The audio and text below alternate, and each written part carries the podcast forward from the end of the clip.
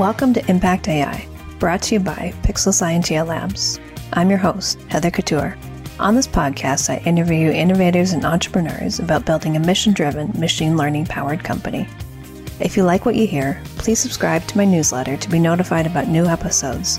Plus, follow the latest research in computer vision for people in planetary health. You can sign up at pixelscientia.com slash newsletter.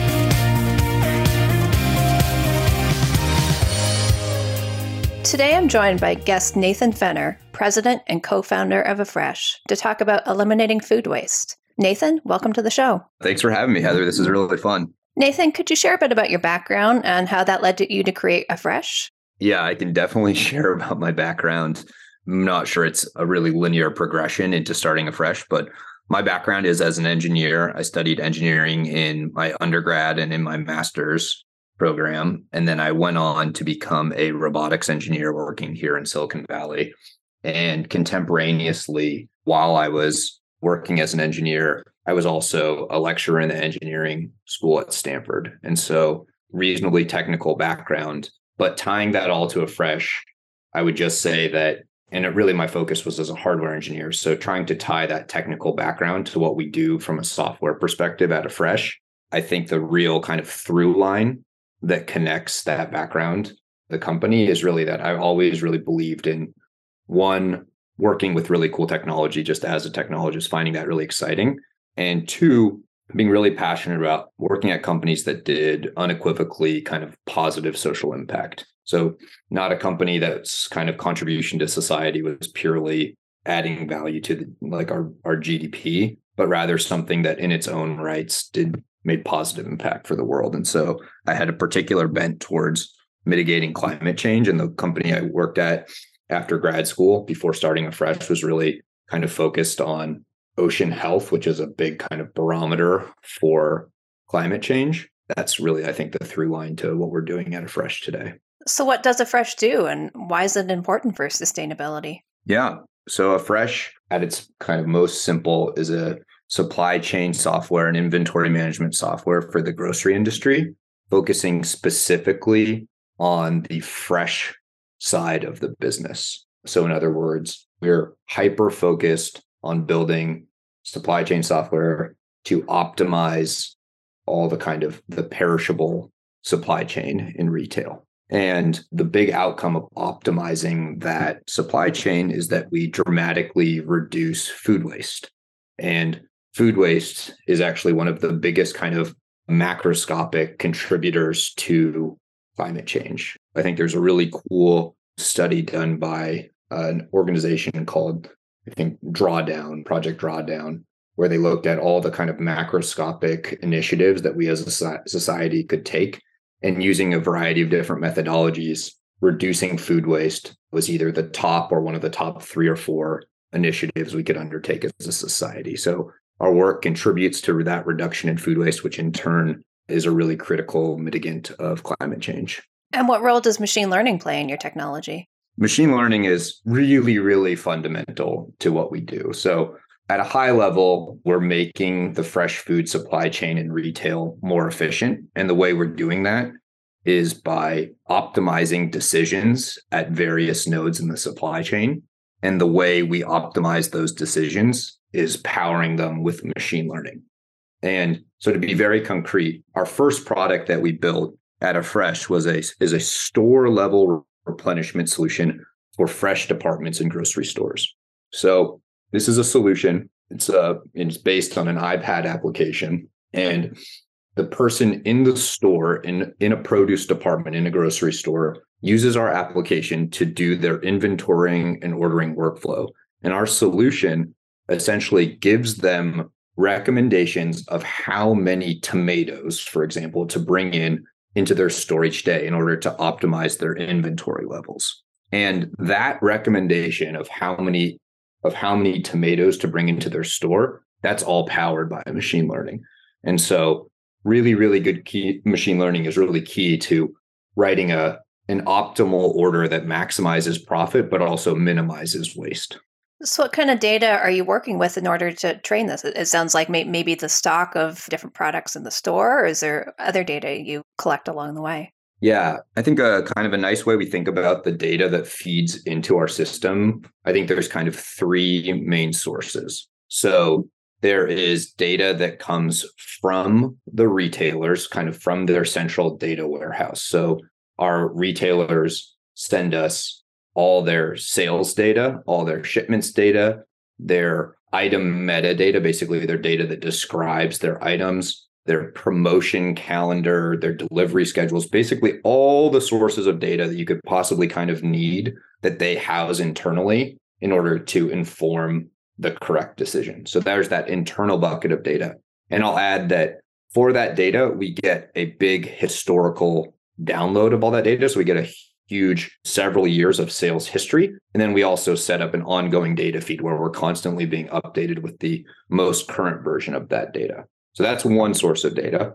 The second source of data is external sources of data. So this would be things like holiday calendars, local events, weather, basically exogenous factors that contribute to what the perfect order would need to be in the store. So, for example, if the Super Bowl, the Super Bowl is coming coming up in a couple of days here, we have that you know that information available to us that to know that avocado sales may increase dramatically this weekend. So that's a, an example of a an external data source we use we leverage. And then the third data source is data that we collect via our front end. So, kind of in conjunction with our smart machine learning, we have a really intuitive workflow that our team has built and as our end users use our tool, they're actually collecting data from the store in terms of things like inventory position in the store and the size of their displays and, and other key pieces of information that will inform kind of what that perfect order is. So then basically those three data sources come together and those all inform our machine learning models that then kind of kick out the ideal recommendation. Does that make sense? It does. Do you need to annotate your data in order to make these predictions, or is that taken care of by the, the different data sources you have? So it's not kind of a data annotation challenge like a computer vision kind of problem from a training data perspective.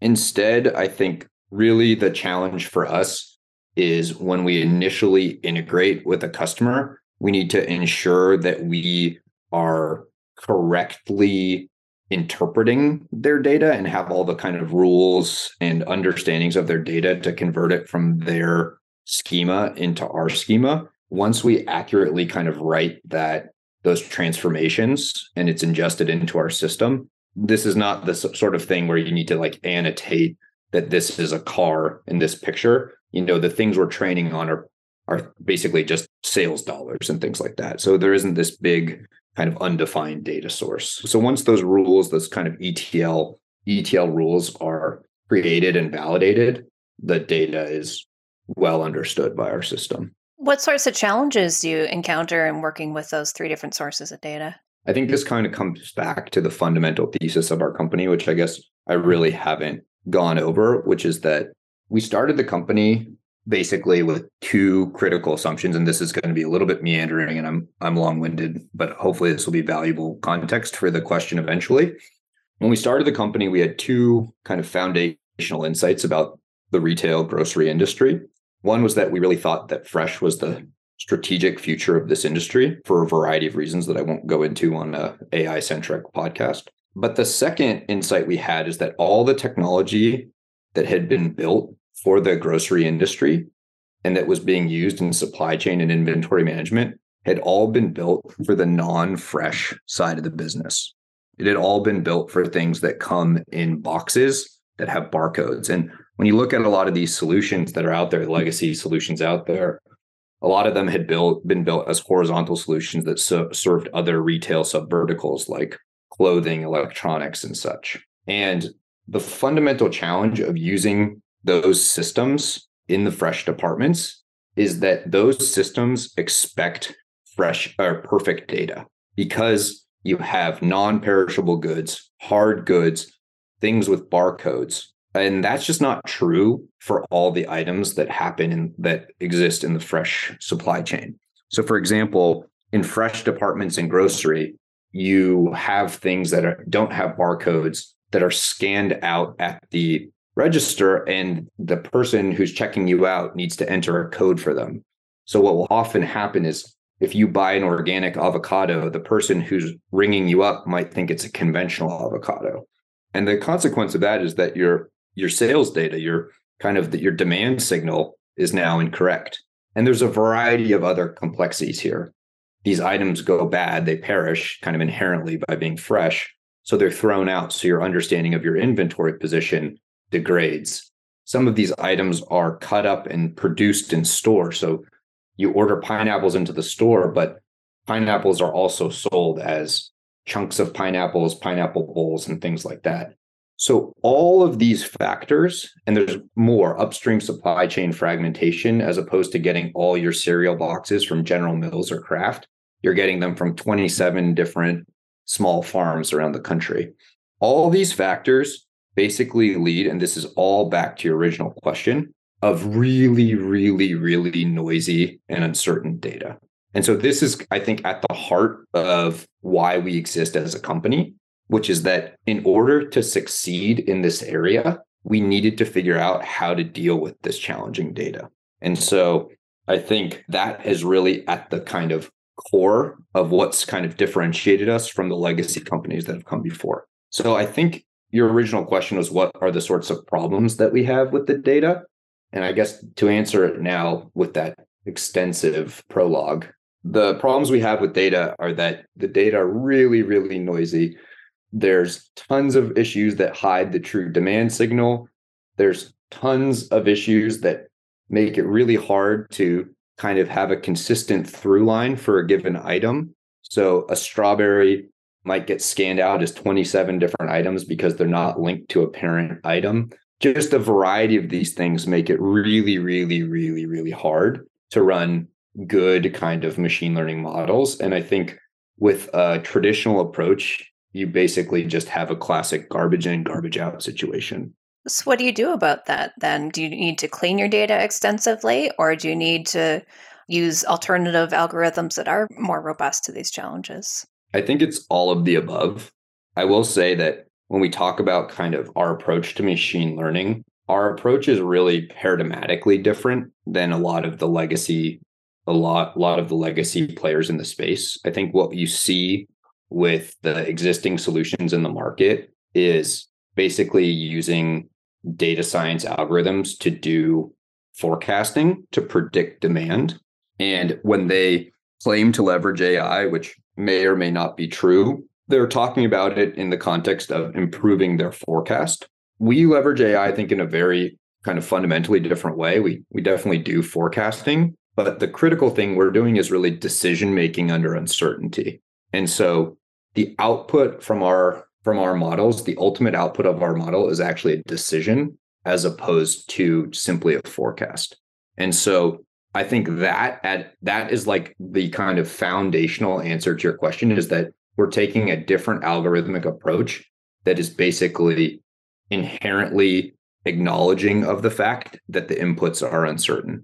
And this really emanates from the kind of PhD research that my co-founder Vladimir did when he was at Stanford in the PhD program there. One of his areas of expertise is really decision making under uncertainty. So leveraging this kind of more frontier area of machine learning has allowed us to make really good decisions in a really uncertain environment. Again, that's paradigmatically different than the approaches out there, as opposed to just kind of an evolutionarily better forecasting model. Now, that's not to say we don't do lots of work on cleaning up the data, lots of work with our front end to prompt users and kind of intelligently engage humans in the loop. But I think at its at our most core from a machine learning perspective, we're just taking an entirely different approach to the end, the end output of the system. Did that make sense? It does. Yep. Are there any specific technological advancements that made it possible to build your technology now when it wouldn't have been feasible a few years ago? Well, I think this area of machine learning, specifically decision making under uncertainty, I think a lot of the principles have been around for a long time, but I think it's an area that's gained, that's made a lot of headway in recent years. And so maybe it's not, it's less technological advancements, and I'm probably getting a little over my skis here, but more about kind of a new frontier of knowledge and research and approach that has really started to unlock this this approach to solving the problem. You know, we're leveraging a lot of the techniques that they're trying to leverage in autonomous cars, right? Basically, which obviously similarly are taking a ton of inputs, all of which have kind of a probability distribution around them and needing to make an optimal decision. Now, obviously, autonomous cars, you know, are leveraging a bunch of other inputs that are really required technological advancements. But I think my assumption would be that a lot of the kind of pushing forward of this frontier of decision making uncertainty has been critically enabling for us to be able to do this. Does that make sense? So I think it's more about a, a, knowledge frontier moving forward as opposed to necessarily a specific technology. It's not like the advent of GPUs was critically enabling for this or like a certain computer vision technique, but rather just the boundaries of our our knowledge as a kind of scientific community. Yeah, so like the theory and the algorithms related to yeah. decision making under uncertainty. So yeah. Exactly right. Better said than me. How do you measure the impact of your technology? Yeah, that's pretty easy. I think what's really cool about what we do is that it's really, really measurable, particularly when we operate in pilots at our partners. So we go in and install one of our solutions and we have a set of stores, for example, who are using our solution and a set of stores that aren't. And we get to measure really, really concrete financial impact. So we look at how much shrink are we avoiding? And shrink is the term they use in retail to measure food waste. And we also measure how we are impacting sales. And so the really, really cool thing about our technology is that by optimizing inventory levels, we actually will increase a grocer's sales and decrease their food waste, which is, I think, a lot of the times in the industry, people thought that was kind of an impossible kind of tension that either you had to stock your shelves fuller to push sales, but if you did that, you'd increase your food waste, or you had to run much more lean at the expense of sales. And what we're seeing with our technology that really optimizes inventory is that we're able to achieve both. So after we measure that kind of impact of sales and food waste reduction, we then can plug those, the especially the food waste reduction numbers into calculators and methodologies that enable us to kind of understand our kind of climate mitigation impact. There's an organization called ReFed, which is kind of the national leader in terms of really understanding food waste. And they have a methodology of how to convert food waste into marker some of the critical critical sustainability metrics like greenhouse gas emissions, water saved, et cetera. And so we convert our food waste into those sustainability metrics. So, one of the challenges that's common across the industry is hiring for machine learning because these professionals are, are very much in demand right now. What approaches to recruiting and onboarding have been most successful for your team? Yeah, and I, it's nice to be on a podcast where that's like a well understood problem because I think one of the challenges we have, a challenge we have is differentiating our genuine machine learning from the marketing claims of kind of legacy companies. And I think there's kind of a congruence there that it's pretty much impossible to hire machine learning engineers. And so it's it's really, really suspect that kind of legacy, these legacy companies that don't have a real, I don't know, a real carrot for these like highly sought after, highly paid engineers would be able to credibly hire the talent they need to be able to build genuine cutting edge technology yet they claim otherwise. So anyway, to that to that question, I think overwhelmingly, I think we've been able to punch above our weight in terms of our hiring, and that all comes back to being a genuinely social impact driven company. I think as everyone's aware, especially in this the tightening of the tech economy, a lot more and more people are turning towards climate tech right now. And as a climate tech company, I think that's been a real tailwind for us. So I, I realize for people listening to this, that's probably not either you all, you have a genuine social impact mission or you don't, and it's probably not really useful advice. But I think that's overwhelmingly the biggest tailwind for us. And I would say, in particular, the fact that our business model, we make our customers more profitable by reducing food waste. And so there's this kind of perfect alignment of incentives that allows folks on our team to kind of, I think, fully embrace our mission in a way that they don't have to be kind of skeptical of it as greenwashing.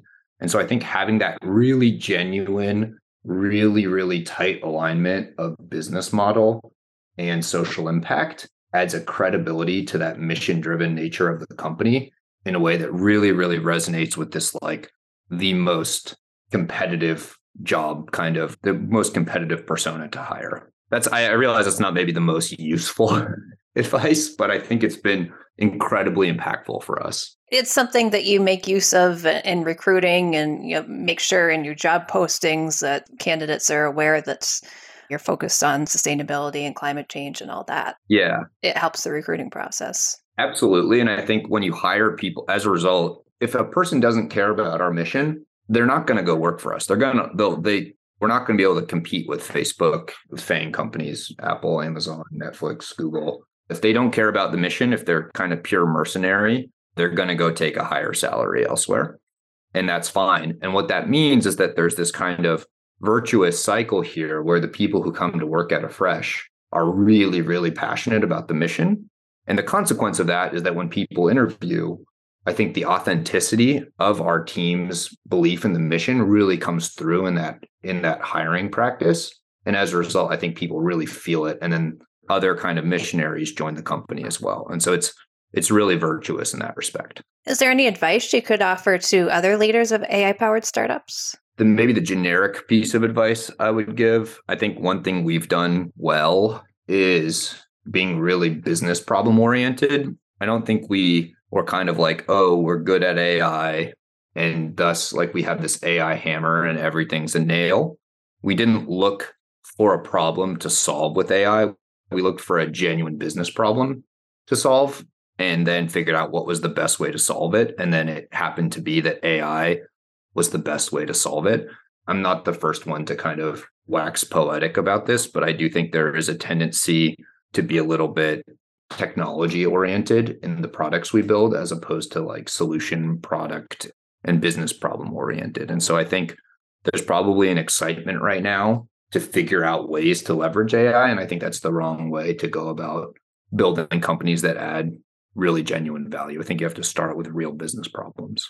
Finally, where do you see the impact of Afresh in three to five years? I'm really, really excited about our potential as a company. I think right now, our partners are reducing their food waste by about 25% in the departments in which we're active. And so we're currently this year expanding across all fresh departments. And when I look kind of three to five years out, I really think we can get to a level of kind of food waste deterrence that is really on the order of 50%. So I think retailers working with us can reduce their food waste by 50%. I think that's to me a, a really great North Star for us. And what I think is really cool about that is that the net margins in the grocery industry are so slim that if we can build a technology that reduces food waste by 50%, it will become uneconomic for grocers to not either use our technology or a similar technology that produces that much in cost savings. And so, what I think we can do is drive a real movement. And I'm not saying it'll be us, but I'm saying we'll force the hand of the industry to be able to really reduce the food waste by about 50% across across the supply chain. And when we back that out, that equates to tens of billions of pounds of food waste each year and just a dramatic impact on climate change more broadly. So I think I think we really have the opportunity to kind of kind of lead the market and force the hand of the market towards this far more efficient future end state that's really better for end consumers and better for the planet. This has been great. Nathan, your team at Afresh is doing some really interesting work for fresh food and sustainability. I expect that the insights you've shared will be valuable to other AI companies. Where can people find out more about you online? I guess probably start with our website, afresh.com. And then I think we have a bunch of resources on Afresh, a lot of our blog posts where our machine learning engineers go into way more detail and speak way more accurately and eloquently about what we do. And then I'm sure I don't think we have much of a social presence. We have some on LinkedIn, but yeah, I would start at afresh.com and highly recommend our engineering blog. The folks on our team do really cool stuff. Perfect. Thanks for joining me today. Thanks, Heather. This is super fun. All right, everyone. Thanks for listening. I'm Heather Couture, and I hope you join me again next time for Impact AI. Thank you for listening to Impact AI. If you enjoyed this episode, please subscribe and share with a friend. And if you'd like to learn more about computer vision applications for people and planetary health, you can sign up for my newsletter at pixelscientia.com slash newsletter.